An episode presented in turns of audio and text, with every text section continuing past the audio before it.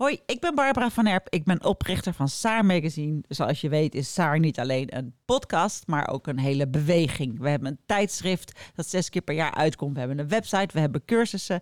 We hebben Saar opgericht om er echt te zijn voor die hele leuke, jonge, nieuwe 50-plus vrouw van nu. Want uh, we vinden dat er voor uh, vrouwen met jonge kinderen is er meer dan genoeg. Voor jonge mensen is er meer dan genoeg. Uh, bejaarden als doelgroep, dat kennen we ook wel.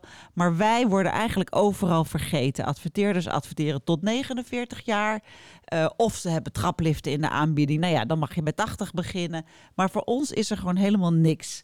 dat betekent ook dat we het niet van adverteerders moeten hebben, maar echt van onze lezers. Uh, we proberen jullie zoveel mogelijk gratis aan te bieden, maar we moeten ook ergens geld verdienen. We zijn een klein kantoor, we hebben geen hoofdkantoor in New York, maar een klein kantoortje aan de Amsterdamse grachten, waardoor we een tikkeltje grachtengordel zijn, inderdaad. Waarvoor excuses?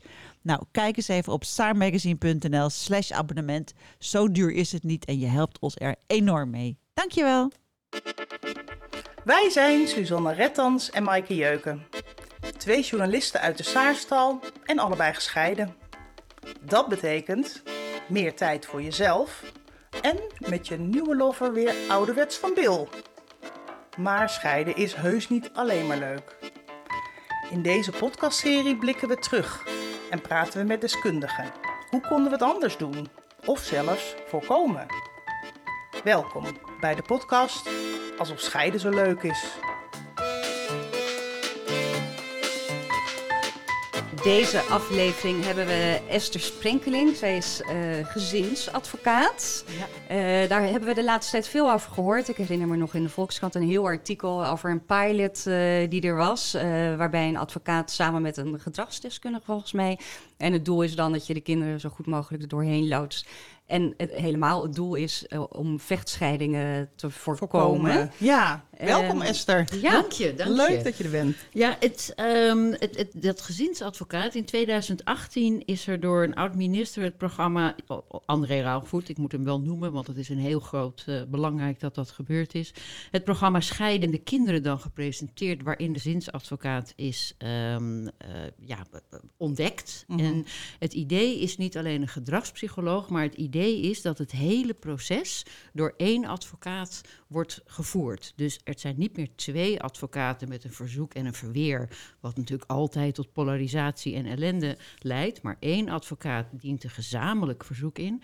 En waar nodig wordt er hulp ingeroepen van fiscalisten, van coaches, van kinderpsychologen en andere deskundigen en hulpverlenende instanties. En het is dan aan mij om het overzicht te houden, zodat het niet zo is dat al die instanties langs elkaar heen werken en ouders door de bomen het bos niet zien. Dat is het idee. Hmm. En ook de nazorg is heel belangrijk. Dus niet zoals nu, hier is de beschikking en zoek het verder uit.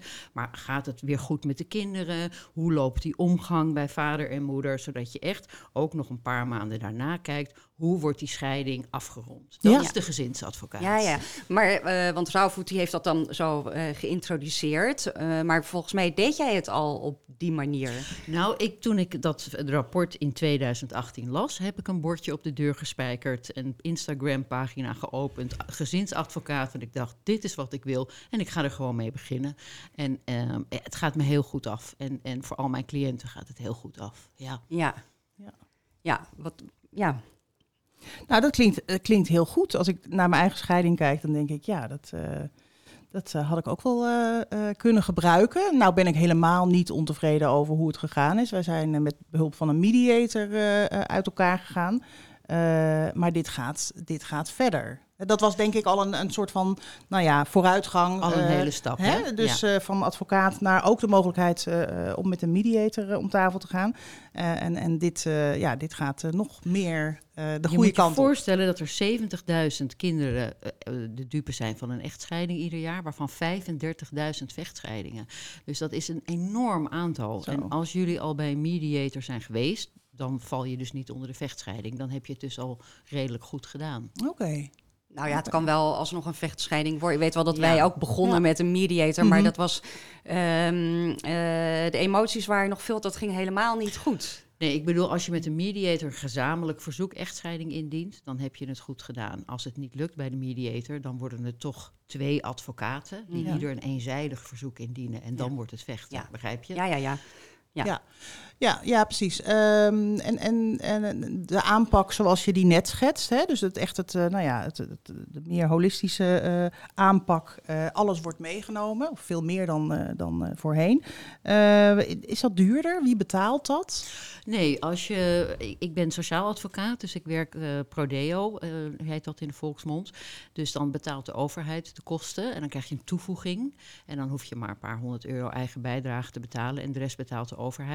En daar de, de Raad voor Kinderbij, voor, voor de Raad voor Rechtsbijstand voldoet ook de kosten van alle hulpverleningswerk. Niet de fiscalist, dat niet, maar alle eh, de, de, co- de bijvoorbeeld het ouderkindteam, eh ouderkindteam. eh, ouderschap blijft. Dat zijn allemaal eh, groepen die helpen en dat wordt dan ook betaald via die toevoeging. Zo. Oh, wat goed. Nou, dat is Maar inderdaad... dan moet je wel echt niet vermogend zijn. Hè? Nee, oké. maar het wil ja. dus niet zeggen dat je het niet zo kan doen als je niet heel veel geld hebt. Ja, ja, ja. Dat Maar is je weet vaak belangrijk. natuurlijk echt niet dat er eh, hulp voorhanden is. Eh, En dat, dat, dat ondervang je hiermee. Dus Ja. jullie weten gewoon wat er Ja. geboden kan worden. Nou ja, je anticipeert erop. Dus, dus je- eh, mijn moeder zegt dan, ja, vervelend, mijn kind begint weer in bed te plassen. Nou ja, het zal wel lastig zijn op school. En dan zeg ik, nee, dat komt door die scheiding. En daar moet je dus op anticiperen. Dat kind moet met iemand gaan praten. En heel veel ouders, ja, die denken dat de kinderen het allemaal niet zo in de gaten hebben. Nee, want we hebben het er nooit over als de kinderen erbij zijn. Maar dat is natuurlijk onzin, want die kinderen hebben natuurlijk voelsprieten. En die zien alles en die merken alles. Dus als moeder dat dan meldt, dan zeg ik, dan schakel ik zo'n kindercoach in die met zo'n kind gaat praten. En, Ja. en die hoort dan, het is niet jouw schuld. En dan houdt dat, even heel kort voor de bocht, Ja. het Ja. is niet jouw schuld dat papa en mama uit elkaar gaan. En dan houdt dat bedplassen op. Ja. En dat zijn dingen waar een, een, ja, een gangbare advocaat natuurlijk zich helemaal niet mee bezighoudt. Nee. En spreek je dan ook met de kinderen of krijg je alle signalen via Nee, de nee, ouder? Ik, ik spreek niet met de kinderen. Dat, dat doet echt de kindercoach. Mhm. Ja. Dat, dat is echt niet aan mij. Daar ben ik niet voor opgeleid. Nee. Nee, dus in eerste instantie, als ze zich melden bij jou, dan komen ze wel gewoon, dan komen ze met z'n tweeën en dan gaan, zitten ze alleen met jou. Ehm, Nee, in eerste, in, de- in acht van de tien keer komen ze alleen. En dan zeggen ze, nee, ik wil het alleen. En dan zeg ik, ik wil eerst graag ook nog even met de andere partner praten. En als zij dan zegt, meestal is het is meestal de vrouw die wil scheiden. Hè? Oh ja? Ja, in 80% van mijn zaken is het de vrouw die de scheiding initieert. En waar komt dat door? Die heeft dan ook al een nieuw huis op het oog. En de man die zegt, huh? Huh? zegt de man, hoezo? Ja. En die heeft dan heel, ook helemaal nog niet in de gaten dat mevrouw eigenlijk al een jaar weg Ja. wil. Ja, dat is altijd heel bijzonder. Zo zeg. Ja, nou weet je, een man denkt, weet je, een vrouw denkt, oei, er moet toch nog iets meer zijn. Dat zijn meestal vrouwen 40, tussen de 40 en de 50. Mhm. Een vrouw denkt, er moet toch iets meer zijn in het leven. En zo'n man denkt, ik vind het wel prima, joh. Weet je, Ja. we staan, mijn, mijn prakje staat op tafel, de ijskast is gevuld, wasje draait. En als ik eens een keer minnares neem, dan kan dat ook, merkt ze ook niet. Dus voor mij is het wel goed zo. Maar hebben mannen dan minder behoefte aan verbondenheid? Ehm, nou, mannen houden niet van verandering. Begrijp je? Die vinden het prettig dat alles is, dat ze het overzicht hebben. En vrouwen zijn dol op verandering. Want die denken, ha, ik, ik, ik wil een nieuwe man en een nieuwe minnaar. En dan komt dus zo'n vrouw en dan, ja, en dan komt Het gaat een hele andere kant op. Ik had eigenlijk heel erg veel regeltjes en eh, wetboeken en zo eh, bedacht. Ja, eh, maar, maar- vooral het gezicht Ja. van die mannen Ja. aan mijn tafel... die dan echt kijken alsof ze het in Keulen horen donderen. En dan zegt die vrouw, maar ja, schat, vorig jaar in Frankrijk, dat was toch verschrikkelijk? Nou, zegt die man, ja. het was niet heel gezellig. Maar we sliepen toch ook in aparte tenten? Ja, nou, begrijp je die... Dat, Eh, nee, geen, er is muntje- geen belletje gaan nee, Ik weet inderdaad, toen onze laatste zomervakantie eh, samen met de kinderen, eh, waar we en, en Pieter had in de, ik was ook verliefd op iemand, iemand anders, Pieter die had dat allemaal niet door. En ehm, wij waren met die vrienden daar en haar man, die zag natuurlijk meteen, die zei meteen tegen haar, nou ja, wat, wat is er met Suus aan de hand? Ik was Ja. op 10 kilo afgevallen. Ik was alleen maar met mijn telefoon in de weer en eh, eh, nou ja, dus het was, was meteen, iedereen zat meteen helemaal vol spanning. Behalve Pieter, die had gewoon niks, niks Nee. door. Nee. Maar het is natuurlijk niks. ook een kwestie van niet willen zien. Eerlijk is eerlijk. Mhm. Ehm, het, het is eng. Scheiden is altijd eng. En eh, het is altijd, geeft een gevoel van frustratie, van mislukt zijn, van eh, alle emoties die natuurlijk helemaal niet terecht zijn. Maar dat geeft het wel. En mannen durven daar gewoon niet aan. Vrouwen durven dat eerder. Maar dan komt, dan zeg ik tegen de vrouw: Ik wil ook graag met meneer spreken. En die komt, en dan zegt mevrouw: Nee, die wil het helemaal niet. En dat wordt een toestand. En dan krijg ik meneer aan tafel. En dan vertel ik hoe schadelijk het voor de kinderen is. En ik, als het ruzie wordt. Dus kijk, scheiden aan zich is niet schadelijk voor de kinderen, is niet traumatisch. Het is vervelend, het is verdrietig, maar het is niet traumatisch. Het trauma begint pas hoe je er daarna mee omgaat. Daar begint het trauma. Als papa en mama. Ik, ik heb dossiers waarin papa het kind onder in de lift zet en moeder het boven in de lift eruit Mhm. haalt. Dat is traumatisch voor Ja. de kinderen, niet het scheiden.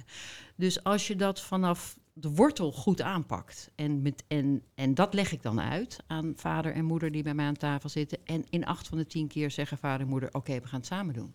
Want dit willen we niet. Wauw. En dan, ik, als ik ze niet omver, als ik ze niet een van de twee zover krijg, dan ga ik nog door. Het, het, het kan leiden tot, tot eh, eh, schade op school, tot uitval op school, tot jeugdcriminaliteit. Het kan echt Mhm. hele ernstige vormen aannemen als je dat niet vanaf het begin goed aanpakt. Nou, Ja. dan heb ik nummer 9 nog om. En er is altijd nog wel een van de tien die zegt: eh, zoek het uit, ik neem mijn eigen advocaat. Ja. Jeetje, Hè? wat interessant dat je dat zo stellig zegt. Want dan haal Dat je moet. dus. Ja, Ja. En, maar daar haal je dus de. Hè, want het is heel vaak die schuldvraag. Die schuldvraag naar wie wordt er gewezen, wie heeft het gedaan, wie heeft het geïnitieerd. Eh, maar dat is dus eigenlijk hi- hierdoor helemaal niet zo belangrijk meer. Want dat Nee. scheiden aan zich kan niet zoveel Ja. kwaad. Ja. Hoe je er daarna mee omgaat. Ja, en daar ben je dus beide ook- verantwoordelijk voor. Ja, en ik leg mensen ook uit, het is mislukt. En zo, dat je, als je nou 15 jaar samen bent geweest en je hebt drie prachtige kinderen, dan is er toch niks mislukt. Dan, dan is dat toch een periode in je leven geweest die je samen hebt gedaan. Ieder is een andere weg op te gaan. Je hebt drie mooie kinderen. Er is niks mislukt aan. Dat laat ik mensen ook weten. En Ja. dan worden ze ook al veel rustiger. Ja. En dan eh, laat ik ze tegen elkaar zeggen dat het leuk is geweest ooit. En, en, en dat is. Dat, nou, ja, dat is heel belangrijk. Heel hè? Je, hebt, je belangrijk. hebt een soort erkenning of waardering nodig voor de afgelopen eh, Ja, jaren. en zeker, wat ik natuurlijk ook vaak heb, is dat eh, ja, een van de twee wordt verliefd op, de an- op een ander. En dan, ja, de achtergebleven partner is natuurlijk super gekwetst. Want die heeft eigenlijk meestal voor de kinderen gezorgd, eh, had zich altijd ingezet. En ehm, dan is het ook heel belangrijk dat er uitgesproken wordt naar elkaar. Ja, ik had het, ik had het ook niet zo gewild. Heb je Nee. dat, dat de achterblijvende kan denken van, ja, Jezus, het- zo is het leven nu eenmaal. En dat, ja. dat is heel belangrijk. Ik vind het zo mooi dat je zegt, ik, ik laat het ze zeggen. Dat, Ja, we- ze wat- moeten het hoe- horen van elkaar. Ja, En ik stuur dat wel een beetje, maar ze moeten Ja. horen. En dan Maar kan dat wel ontvangen worden dan op zo'n moment? over het algemeen Ja? wel. Ja, en als ik die mensen uitnodig, dan zitten ze beneden, twee stoeltjes in de, in, in de hal. En dan zitten ze een beetje met hun rug naar elkaar. En dan hebben we twee uur gezeten in zo'n, in zo'n gesprek. En dan gaan ze naar buiten en dan zie ik uit mijn raam dat ze elkaar voor de deur toch omarmen. Wel in tranen, maar wel om één in ieder geval, maar wel omarmen. En, Mhm. en dat is dan dat je ze dan toch weer een beetje door, tot, tot elkaar brengt. En dat ze denken, we moeten, het is kloten, maar we moeten het samen afmaken, die scheiding, op een aardige manier. En het scheelt alles. Het scheelt alles voor de kinderen. En ik, ik zeg ook, ga, ga de dingen die jullie beslissen samen zeggen tegen de kinderen. Nooit als nooit één ouder zeggen van, ah, papa heeft een andere vriendin. Of, eh, want dan denkt zo'n kind, Jezus, voor wie moet ik nu kiezen? Ja. Moet ik, begrijp je, dan duw je zo'n kind in een loyaliteitsconflict. Je, samen zeggen, papa heeft een nieuwe vriendin. Samen zeggen, we gaan scheiden. Samen zeggen, we gaan het zo aardig mogelijk voor jullie oplossen. Wat vinden jullie het fijnst aan de omgang? Als je dat samen deelt, Mhm. dan is er geen trauma. Jeetje, ja, dat is, dat is absoluut waar. Maar er is natuurlijk, niet natuurlijk, er is vaak boosheid bij één Ja, persoon, Ja. minstens. eh, altijd eigenlijk wel. Want er is er altijd één die wel wil scheiden en altijd één die niet wil scheiden. Dus, dus ja, die boosheid is er. Ja, heb je maar zelden dat mensen alle, of dat het een gezamenlijk besluit is? Zelden. Zelden. Zelden. Want er is altijd een aanleiding geweest waarvan één heeft gedacht, eh, enough is enough. Ja. Ik had heel veel scheidingen na COVID, omdat die mensen dan ja, met elkaar in een kamer zitten een jaar lang en denken, dit hou ik geen dag langer meer vol. Mm. Terwijl als de COVID niet was geweest, waren ze misschien nog jaren samen geweest. Want ja, veel mensen zien elkaar nauwelijks. De kinderen zijn de hele dag op Ja. opvang. Ja. Vader en moeder eh, allebei op de Zuidas. Eh, ze, gaan een, ze gaan een week skiën en een week eh, naar Frankrijk. En die houden ze dan wel vol. Maar verder zien ze elkaar eigenlijk Nee. nooit. Dus toen iedereen opeens thuis zat, huilende kinderen, eh moest opeens huiswerk gemaakt. En vader en moeder kijken, Jezus, ik, ik trek jou eigenlijk helemaal niet meer. En toen is er een hele golf van, van scheidingen Ja? geweest. Ja. Wat treurig, hè? Want het Ja. is het echte leven wat gewoon, eh, het, het, het echte intieme leven Ja. eh, van het gezin is onder een vergrootglas Ja. gekomen. Ben je ervan geschrokken? Ehm, nou, ik vind het wel verdrietig dat zoveel mensen blijkbaar bij elkaar blijven, eh, omdat het niet anders kan. En in Amsterdam is dat Maar of ze hebben het gewoon niet, niet zo niet goed door. door. Ze denken, nou, het is wel prima zo. Ik bedoel, de jaren gaan heel snel, hè? Met, Ja. met zo'n druk en met kleine kinderen. Voor je het weet is het weer zomervakantie. En, ehm, ja, Ik heb ook heel lang bijvoorbeeld niet, niet doorgehad dat ik echt niet zo gelukkig was. Nee, maar met de partners die ik was, dacht ik niet als je een week samen was. Jezus, wat Nee. moet ik met deze vent? Nee, nee, nee. Dat is Dus, waar. ja, en dat hadden deze mensen dus wel Ja. eh, echt. Ja, Nou, nou, nou zijn er mensen die bij jou komen waarvan je zegt, nou, daar, daar kan ik wat mee. Dat, eh, dat, is, dat, dat, dit kan ik. Eh, en er zijn er ook eh, ehm, stellen of, of mensen die bij jou komen waarvan je zegt, nee, dit, dit, dan moet je bij iemand anders zijn. Wat is het oh, verschil? zeker. Ja. Nou, ehm, nou, dus komen vader en moeder bij mij en zeggen we willen dit aardig oplossen. Ehm, dan ben ik daar heel goed in. Maar je hebt ook, eh, ja, bijvoorbeeld. Eh, Rijk, uit, Rijk uit Zuid trouwt mooi uit Rusland. Dan hebben jullie een beeld. En eh, mooi is eh, minder mooi. En Rijk uit Zuid denkt weg daarmee. En ehm, maakt haar wijs dat ze niks, nergens recht op heeft. Ondanks dat ze wel getrouwd zijn. Mm. Eh, en ga maar terug, is een one-way ticket terug naar Rusland en zoek het uit. Dat zijn gevechten die ik niet aanga. Ik, Nee. ik ben er niet goed in. Eh, je moet, daar moet echt hard tegen gevochten worden. En er zijn wel advocaten die dat doen. Ehm, een, een, goed voorbeeld is een collega van mij, die heet eh, Conchita van Rooij. Eh, die zit ook in Amsterdam-Zuid. Die hebben we toevallig in de volgende aflevering. Oh, nou ja, die- dat is een heel goed idee. Ja. Want die kan het, het verhaal van de andere kant mooi belichten.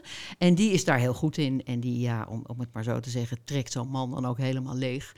En dat is ook nodig. Ik bedoel, het- mijn, mijn manier van werken is nodig. Maar de manier die Conchita van Roy aanhangt, is ook nodig. Want dat is voor een andere doelgroep.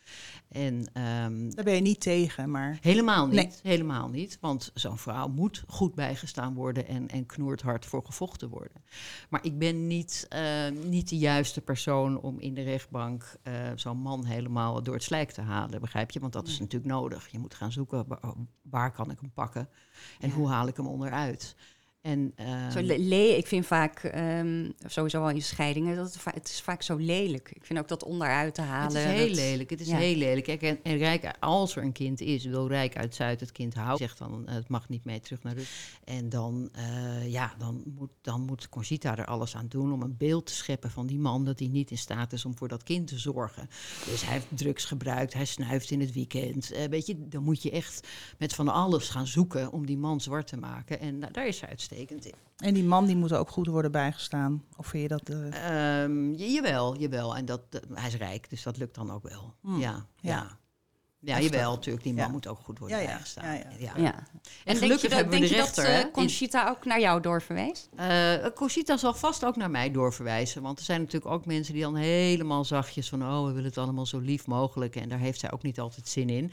Maar als je dus een, als je zo'n zaak hebt met Conchita... dan hebben we gelukkig de rechter, de rechter nog, hè, die het eindoordeel velt. ja. En, en die gaat dan natuurlijk in het midden zitten.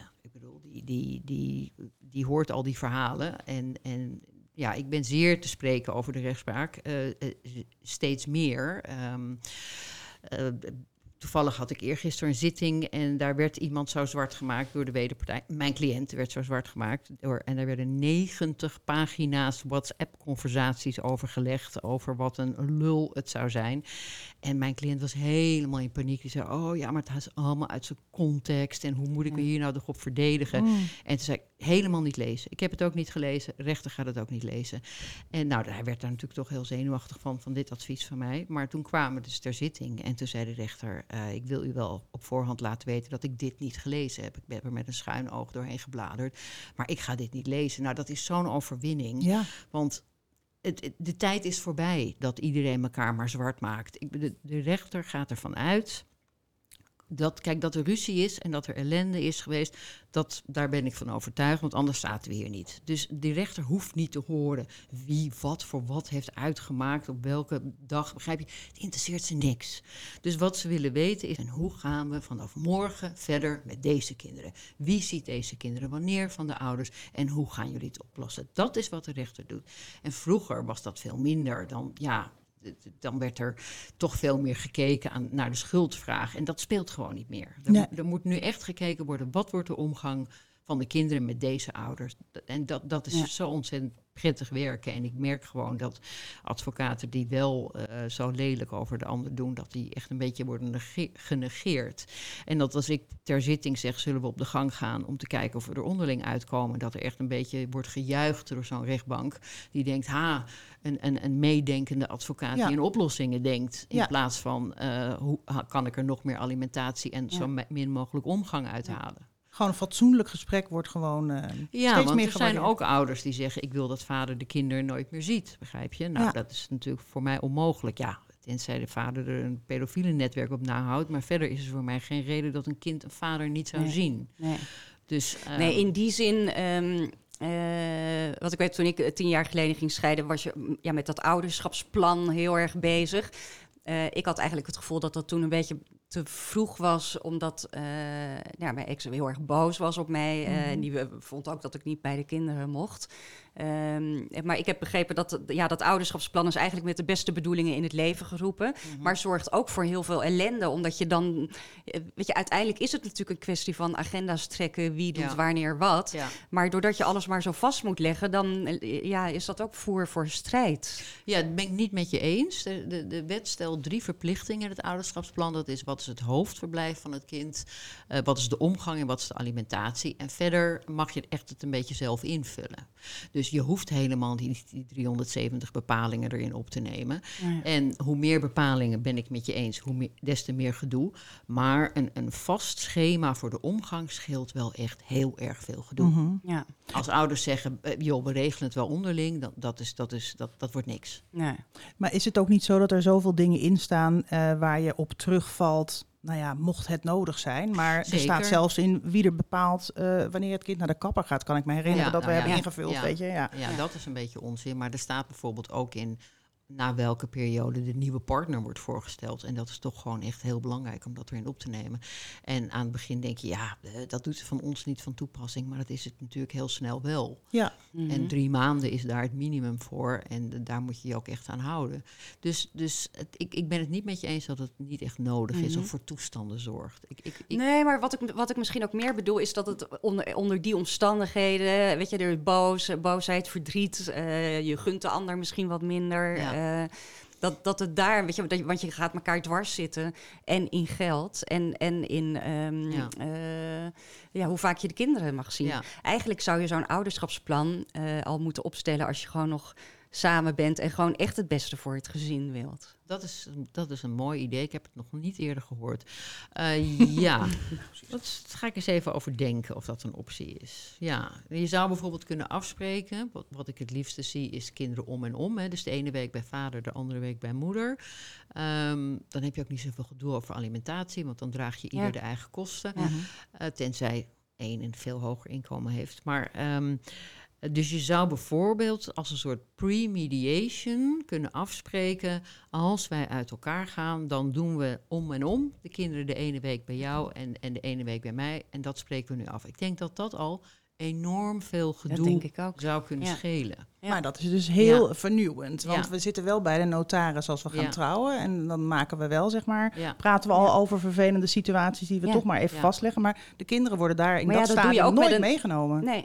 En maar met een testament doe je dat natuurlijk ook. Kijk, Precies, Kijk je ook van ja. tevoren hoe. Dus waarom zou Ja. je dat niet... Ja, inderdaad. Want nu is er nog geen andere inmenging van... oh, er is, eh, weet je, hij heeft een nieuw... eh, eh, Ja. en dat kutwijf dit en dat. Ja. Die gaat niet... Maar ja, je hebt dan natuurlijk nog geen kinderen misschien. Hè? Dus dan ja, praat wanneer- je als over de kinderen er eenmaal zijn, Als je- Ja, ja, Ja. ja. dat je het dan eh, doet. Ja, Ik vind het een heel goed idee, Suus. En ik ga daar eens even over denken hoe we dat een beetje beter uit kunnen werken. Want ik denk dat dat eh, enorm veel gedoe scheelt. Ja. Ja. omdat het, ja, dan doe je het nog zonder eh, emoties... en kijk je gewoon echt eh, Ja. naar hoe de situatie is... en wie wat het beste kan doen. Ja. Nou, misschien Ja. wordt er hier een heel mooi idee aan tafel eh, geboren, inderdaad. Ja, ja, ja. nou ja, mensen weten natuurlijk niet wat ze te wachten staat als ze, als ze gaan scheiden überhaupt. Eh, eh, er is ook geen spoedcursus of dit staat je te wachten en zorg dat je het in ieder geval op deze fronten goed doet. Ehm, iedereen doet het, nou, iedereen leert het aldoende, zeg maar. En dat, dat is natuurlijk vaak op een heel ongunstig moment. Namelijk, je bent heel erg boos en gefrustreerd en uh, et cetera. En, en je hebt geen idee wat uh, die slechte communicatie allemaal uh, kapot kan maken. Of de boel in ieder geval niet versnellen. waarom wordt daar niet meer aandacht aan besteed?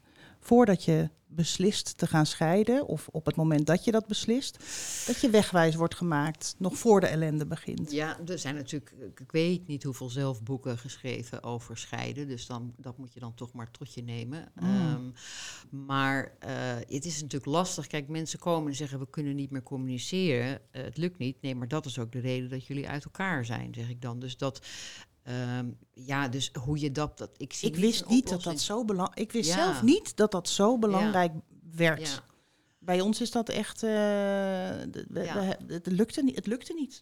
Nee. Dat communiceren werd heel, is nog steeds heel lastig, kan ik wel ja. zeggen. Ja, het is gewoon net alsof je twee verschillende talen eh, spreekt. Maar dat wordt wel enorm versterkt, ook nog eens door zo'n scheidingsproces. Uh, En ik had, ik had het eh, best wel fijn gevonden als, als we uh, individueel zeg maar, uh, hadden gehoord van... oké, dit is ongeveer het pad wat je te wachten staat. Mm. Dit is ongeveer... Maar dit is een heel belangrijk aspect. Dat communiceren met elkaar en nou ja, op deze en deze manier...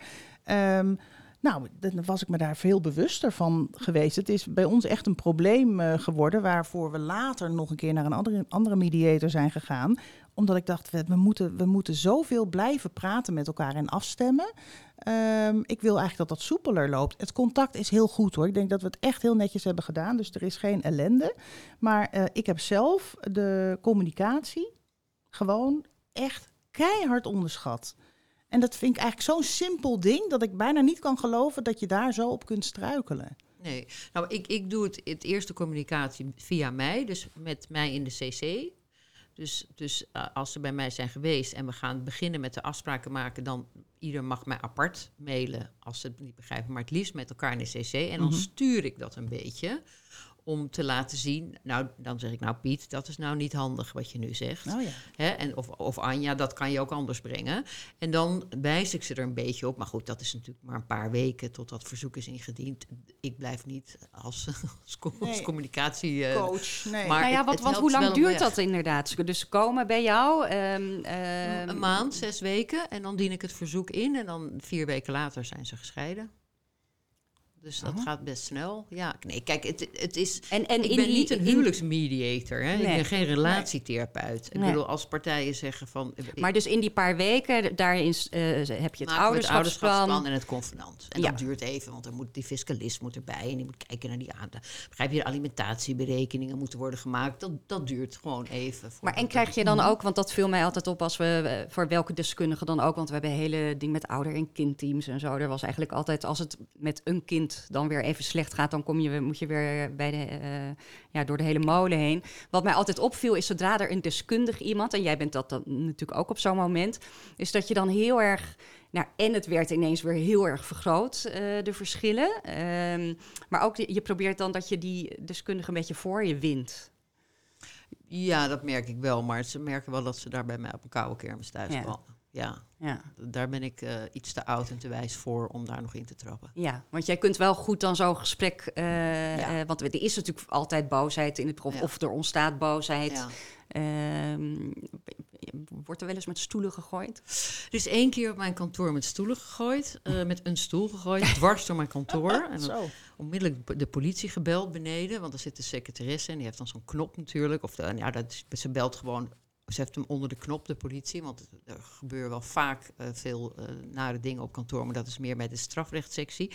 Uh, boze mensen. Mm -hmm. Maar dus één keer met een stoel gegooid. Ja, daar schrok ik ook wel even van. Maar ik, ik dacht nu heel rustig blijven. En ik, ik, heb de stoel opgepakt en weer neergezet. En ik ben weer gaan zitten alsof er niks aan de hand is. En toen zei, hebben we ook doorgesproken.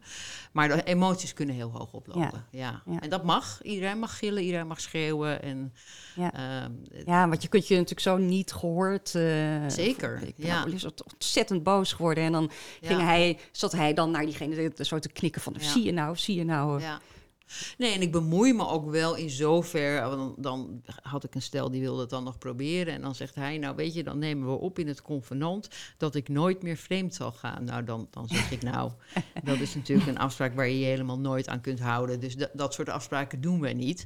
En dan zie je haar nog een beetje naar mij kijken. Nou, ik vond dat nou wel een fijne afspraak. Maar dan zeg ik nee, dit, dit, dat begrijp je. Dus het, ik, ik, ik ben natuurlijk eh, ouder en wijzer en, en zelf helaas ook gescheiden. En ehm, ik, ik, ik, ik weet een beetje wat wel en wat niet werkt. En ehm, wat wel en niet nakoombaar is. En hoe je die mensen een beetje moet sturen om er echt iets van te maken wat werkt. En Ja. niet meegaan in, in Maar ik snap ook niet, wat, wat, want als je een convenant, eh, dan ga je dus scheiden. Waarom zou je daar dan nog in opnemen? eh, ik ga niet vreemd. Nou, dat we, om haar tegemoet te komen, begrijp je. Maar Oh. dat, ja, nee, dat...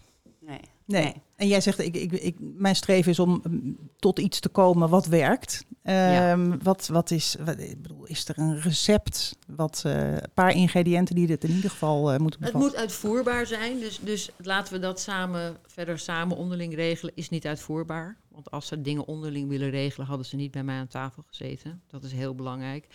Eh, de centjes zijn heel belangrijk. Dus niet, eh, nou anders kijken we wel even. Als ik wat meer verdien, dan betaal ik wel wat meer. Onuitvoerbaar, werkt niet. Want mevrouw denkt dan, oké, dan komt er straks wel wat meer. Maar meneer gaat niet meer verdienen, dus dat komt niet. Dat zijn afspraken die, die leiden geheid tot, tot ellende. Omdat je? ze zo vrijblijvend geformuleerd Ja. worden? Ja, Ja. ja. Ja.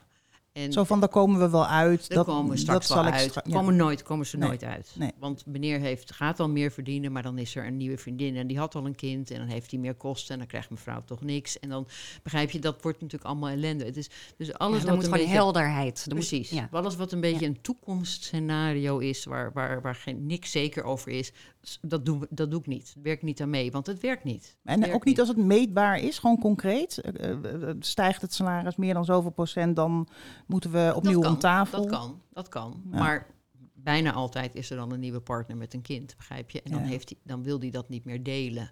Maar je kunt natuurlijk bij alles wat je afspreekt in een convenant. En het gaat mis, eh, op welke manier dan ook. Je raakt werkloos, je breekt je twee benen. Dan kun je alles wijzigen. Hè? Dat, mensen denken altijd, jezus, nu zit ik 18 jaar hier aan vast. En dit is verschrikkelijk. Maar dan kun je naar de rechter, dan zeg je wijs... Nou, liever natuurlijk eerst naar de andere partner. Mhm. En als dat niet lukt, naar een andere scheidingsmediator. Maar uiteindelijk kun je naar de rechter en zeggen... luister, de situatie is zo gewijzigd. Ik zei geen alimentatie, maar mijn twee benen zijn gebroken... en ik heb een jaar geen inkomen. En dan kun je vragen of meneer alsnog alimentatie, partneralimentatie gaat betalen. Dus denk niet te veel eh, als je zo'n convenant opmaakt of het tekent. Maar god, dit is in steen gehouden Ja. en hier kom ik nooit meer vanaf. Want het kan Precies. allemaal gewijzigd. Dat weten Zelfs- mensen onvoldoende dus. Zelfs een niet-wijzigingsbeding. Dus een niet-wijzigingsbeding betekent we spreken af over alimentatie en dat mag niet gewijzigd. Maar als je met die twee gebroken benen in die rolstoel komt, kan ook dat gewijzigd. Moet Ja. wel extreme Ja, eh, eh, eh, omstandigheden zijn, maar alles kan gewijzigd. Ja. vind ik wel een belangrijk punt. Dat vind ik een belangrijk punt, want ik, ik merkte zelf ook weer het advies van een weet je, vriendin of hè, die dan zegt van, oh, ik heb nog wel een, een, een conceptje van hoe wij het hebben gedaan. Hè? Dus ik kreeg in één keer allemaal eh, scheidingen in mijn mailbox eh, die ik allemaal kon doorplaatsen. Maar goed, dan, dan, dan kom je wel op dingen als, eh, nou ja, iemand die er had, had opgenomen als een van de twee eh, naar de mediator wil, dus hè, wanneer je al eh, lang en breed gescheiden bent, dan, ja, ongeacht of de ander dat wel of niet wil, dan moet je gaan. Dat was, dat was echt iets nou ja, wat, eh, wat zij erin had laten zetten en waarvan ik dacht, wat, ja, wat een goed idee.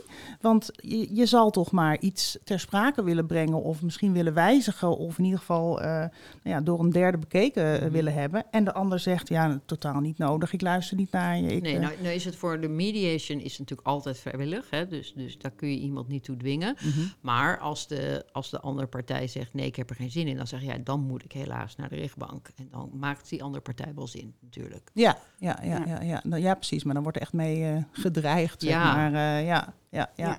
Komt dat vaak voor dat de dingen weer worden openge... Heel vaak. ja? Heel vaak. Ja, vooral dus met nieuwe partners, met heel veel nieuwe kinderen van om, die de pa- nieuwe partner al had. Dus Ja. dan wordt die alimentatie weer anders.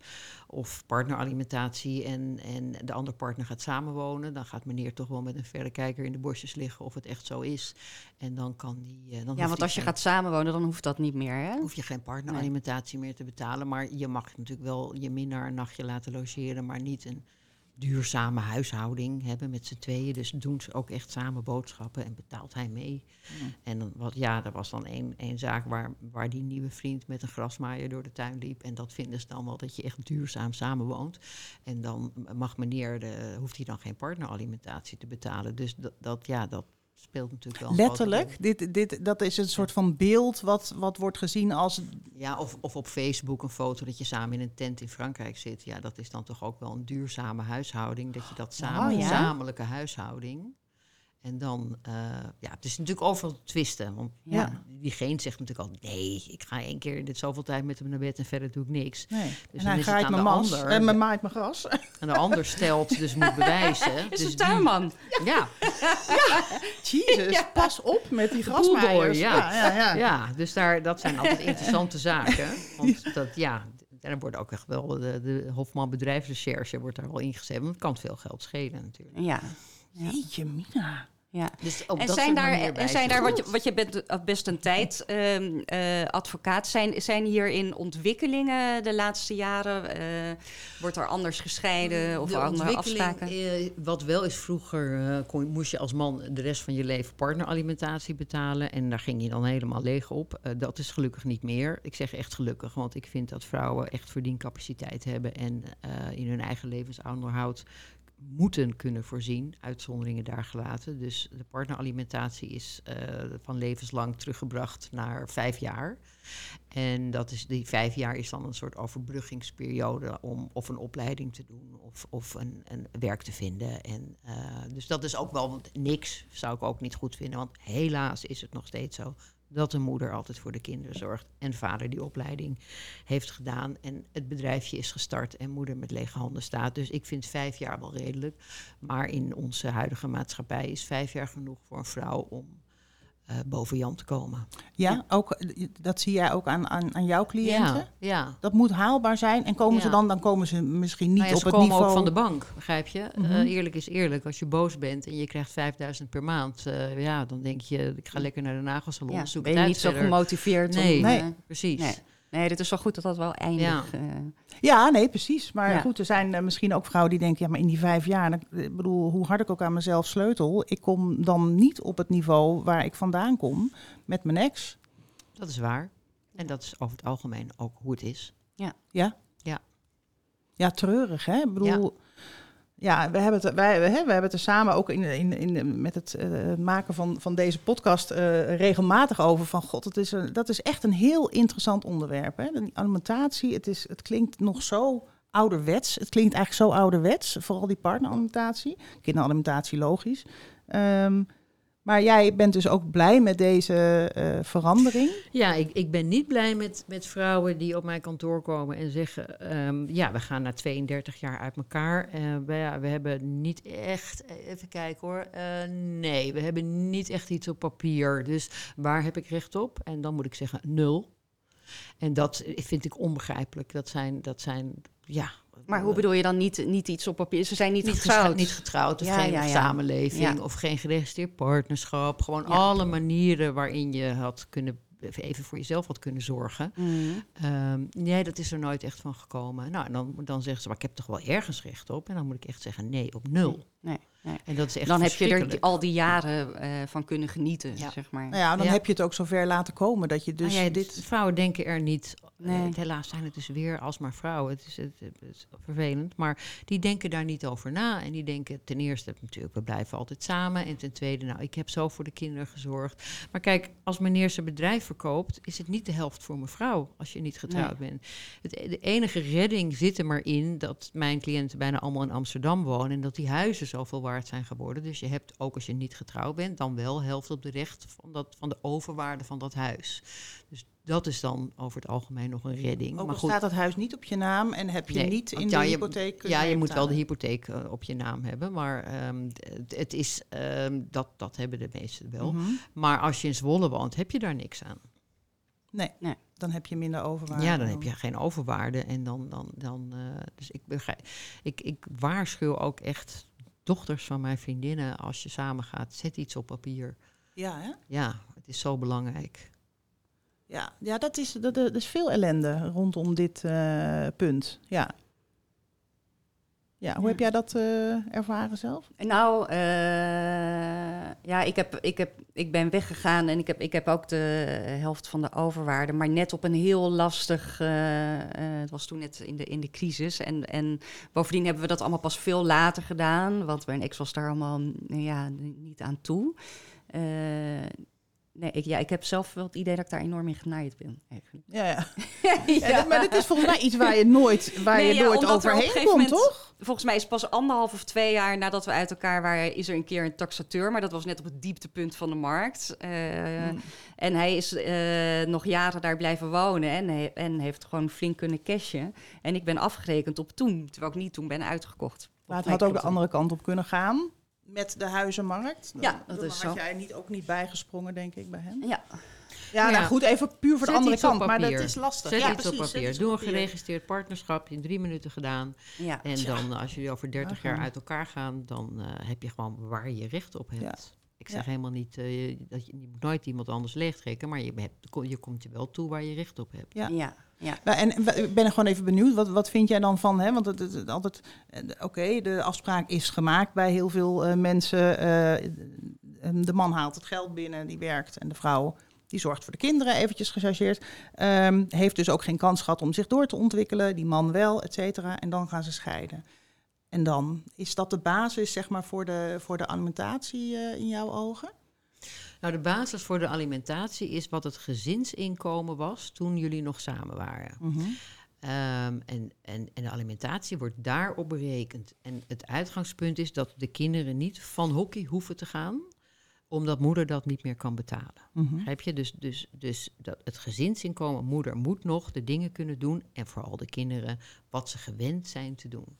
Dus daar wordt die alimentatie, eh, die vader dan weer in dit Ja. geval, Mhm. aan moeder moet betalen. Dus dat, dat is, daar komt ze niet, krijgt ze een, een, een bedrag waarvan ze haar levensstijl kan doorzetten, maar niet meer in die villa kan wonen natuurlijk. Ik wou net zeggen, want er is Mhm. natuurlijk toch een, een, een, armoedeval, zeg Ja, maar. Eh, nou ja, wie, wie komt er rijker uit een scheiding? Helemaal niemand volgens mij. Maar het is een, een lastig punt. Want, zeker, en eh, zeker in Amsterdam, ja. omdat eh, moeder dan dus eh, nauwelijks een huis kan vinden. ja. De slimme moeders, die hebben 23 jaar eh woningduurinschrijving en die krijgen dan een huis. Maar als je niet hier vandaan komt en je hebt je niet 23 jaar geleden ingeschreven, Ja. dan, dan sta je Ja. echt achter aan de lijst. En kan je het ook vergeten hoor, om nu een huis te Ja. krijgen. Dan, Ja. uh, achter Nou ja, je komt dan sowieso in de vrije, vrije sector. Ja. Ehm, ja. Maar dat is inderdaad, toen ik op een gegeven moment dus weer de woningmarkt opkwam. eh, eh, ja, ik kon als freelancer niet zelf een huis Nee. eh, kopen.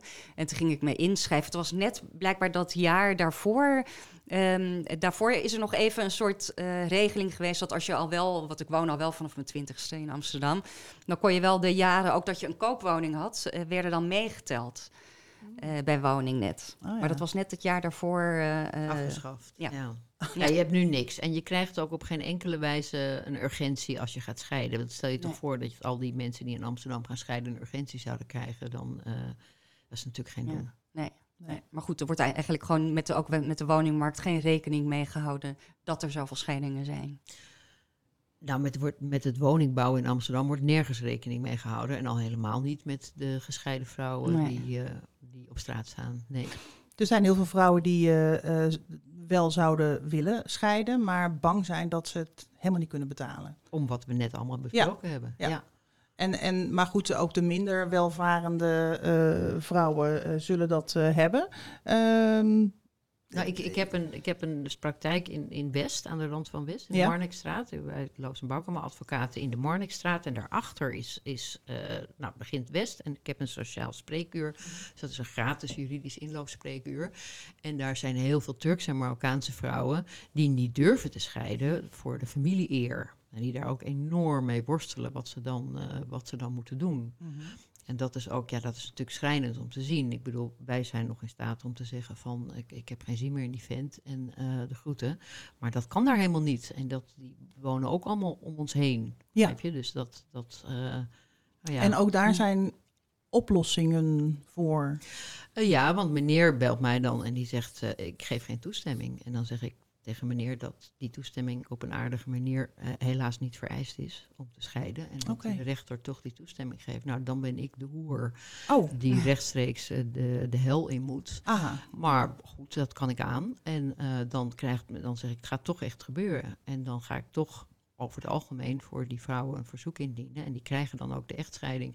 En wat meneer dan doet, is onmiddellijk eh, in het thuisland een nieuwe bruid halen. Dus, ehm, Oh ja? Ja, en dan eh, uit wraak ook, maar misschien ook voor de eer. De- mijn kennis gaat niet zo ver, maar er is in, in, in de meeste gevallen heel snel een nieuwe bruid. En dat vindt mevrouw natuurlijk prima, want die heeft dan, ehm, eh, ja, die, die krijgt dan een eigen huisje ergens op den duur. En voor haar denkt ze, eh, er begint wel een heel nieuw leven. Maar dat zijn hele ingewikkelde echtscheidingen om dat voor elkaar te krijgen. Ja, maar niet eh, onmogelijk. Het is niet onmogelijk. Nee, als ik tegen Nee. meneer zeg, de rechtbank gaat het toch echt uitspreken, Ja. Dan begrijpen ze dat het niet zoveel zin heeft om zich daar nog al te lang tegen te verzetten.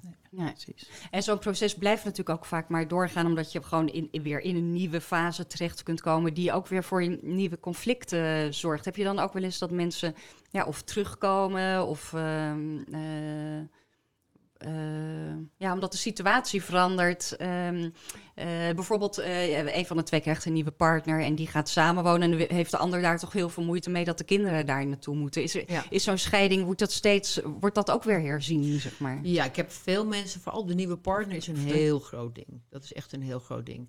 Ehm, eh, maar dat is eigenlijk alleen in het eerste jaar na de scheiding. Het, ik, het is niet dat mensen na vier jaar mij nog bellen en zeggen van hoe zullen we dit nog eens doen. Dan, Nee. dan gaan ze. Dus de eerste, is dat een beetje de termijn die het Ja. meest pijnlijk is? Ja. Hmm. ja, Vind ik nog dan- best snel. Ja, maar dan gebeuren eh, de nieuwe partner dingen. En, en ik wil de kinderen met kerstmis en ik wil niet dat ze bij, bij hem zijn. Dat is eigenlijk in dat eerste jaar. En als dat eerste jaar voorbij is, net een beetje zoals bij rouw ook. Hè, als je de eerste kerstmis en de verjaardagen, alles is een keer langs geweest, dan wordt Ja. het rustiger Ja, in de, bij de meeste gescheiden stellen. ja, ja.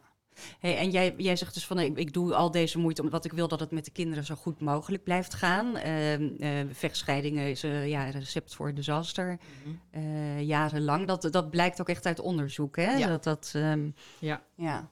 Dat blijkt echt uit onderzoek. En, en het, het, ehm, de kinderen vertrouwen, hebben dan geen vertrouwen meer in de ouders. En ehm, eh, ja, ze voelen zich, ze voelen zich rond zich enorm in de steek gelaten. Er is een loyaliteitsconflict. Ze weten niet voor wie ze moeten kiezen. Met nieuwe partners maakt dat het helemaal ingewikkeld. En ze raken een beetje het vertrouwen in de veiligheid van de ouders kwijt. Maar daarmee ook in de hele wereld.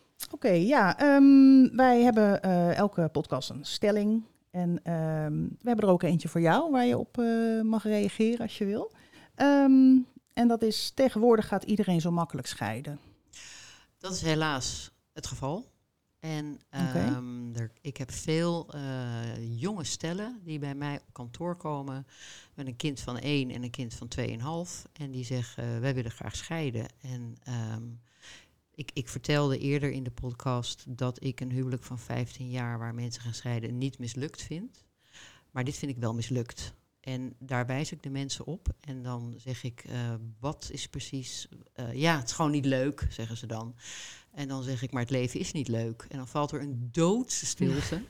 Echt een doodse stilte. Mensen kijken me aan van, die, die spoort niet, deze vrouw. En dan zeg ik, het leven is niet leuk. En jullie gaan, jij hebt nu straks een ander en jij hebt straks ook een ander. En zitten jullie over een jaar weer hier. Want als je het niet probeert, dan, dan wordt het nooit iets. En je kunt niet verwachten na anderhalf jaar, om, omdat het niet leuk is, Nee. dat je denkt dat het zonder elkaar wel leuk is. En nou, de mensen schrikken daarvan. En eh, ja, ik, ja, ik confronteer ze daar natuurlijk erg mee. Ja. En uh, nou, soms zegt, dan, dan gaan ze denken en soms komen ze toch terug. Soms gaan ze naar een andere advocaat, zeggen ze, die sprenkeling die is echt niet goed.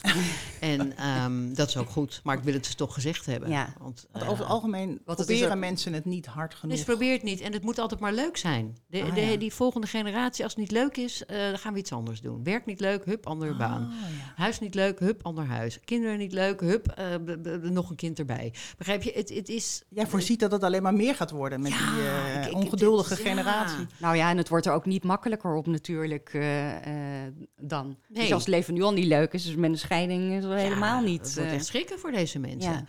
En, en ik, ik, weet dan niet wat ze verwachten. Dat het één groot, dat ze met een soort roze bril hebben ze op. En, dus, maar sommige mensen zeggen ook, nou, we gaan dat, dat, toch nog proberen. Dus dat kan alle kanten op. Maar het, het is zeker zo dat er veel meer jonge stellen zijn die na, na, om niks al gaan scheiden. Okay.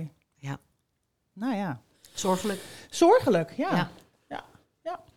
Oké, okay, um, nou, ik, we gaan richting een, een, een afronding. Um, ik, ik, ik, moet zeggen dat ik het heel mooi vind uh, uh, dat ik vooral heel goed heb uh, gehoord wat jij in het begin zei. Hè? Dat, het, dat een scheiden is gewoon aan zich, hoeft dat niet schadelijk te zijn. Maar de manier waarop je daar samen vervolgens uh, ja, vorm aangeeft, daar zit het gevaar. Daar zit de schade. En mijn, mijn ouders zijn gescheiden toen ik drie was. Mijn vader heeft een huis gekocht, we woonden op de Nieuwe Dammerdijk. Naast het huis van mijn moeder, op drie huizen ertussen. En ik uh, mocht iedere dag zelf bedenken of ik bij papa of bij mama ging eten. Oh. En ik heb, dat zijn altijd mijn dikste vrienden gebleven. Ja. En met elkaar ook. Ja. Je hoeft geen vrienden te zijn, laat ik dat even vooropstellen, maar gewoon met elkaar omgaan. En uh, ja, zo ben ik opgegroeid. Dus ik heb daar gewoon echt geen last van gehad. Dus het scheiden op zich is niet schadelijk. Knoop dat allemaal in je oren, luisteraars die overwegen om te scheiden. Ja. Het gaat erom hoe je er daarna met elkaar en met de kinderen en met de scheiding mee omgaat. En mijn taak als, als gezinsadvocaat is ouders te begrenzen in die woede en die frustratie naar elkaar. Opdat die kinderen zich veilig kunnen voelen, zowel bij vader als bij moeder. Want dat is waar het om gaat. Hartstikke mooi. Mooi ook om jouw drijfveer uh, hier uh, te horen. Dank je wel voor je komst. Heel erg bedankt. En wij zijn er de volgende keer weer. Ja. Oké. Okay. Dankjewel. Dankjewel.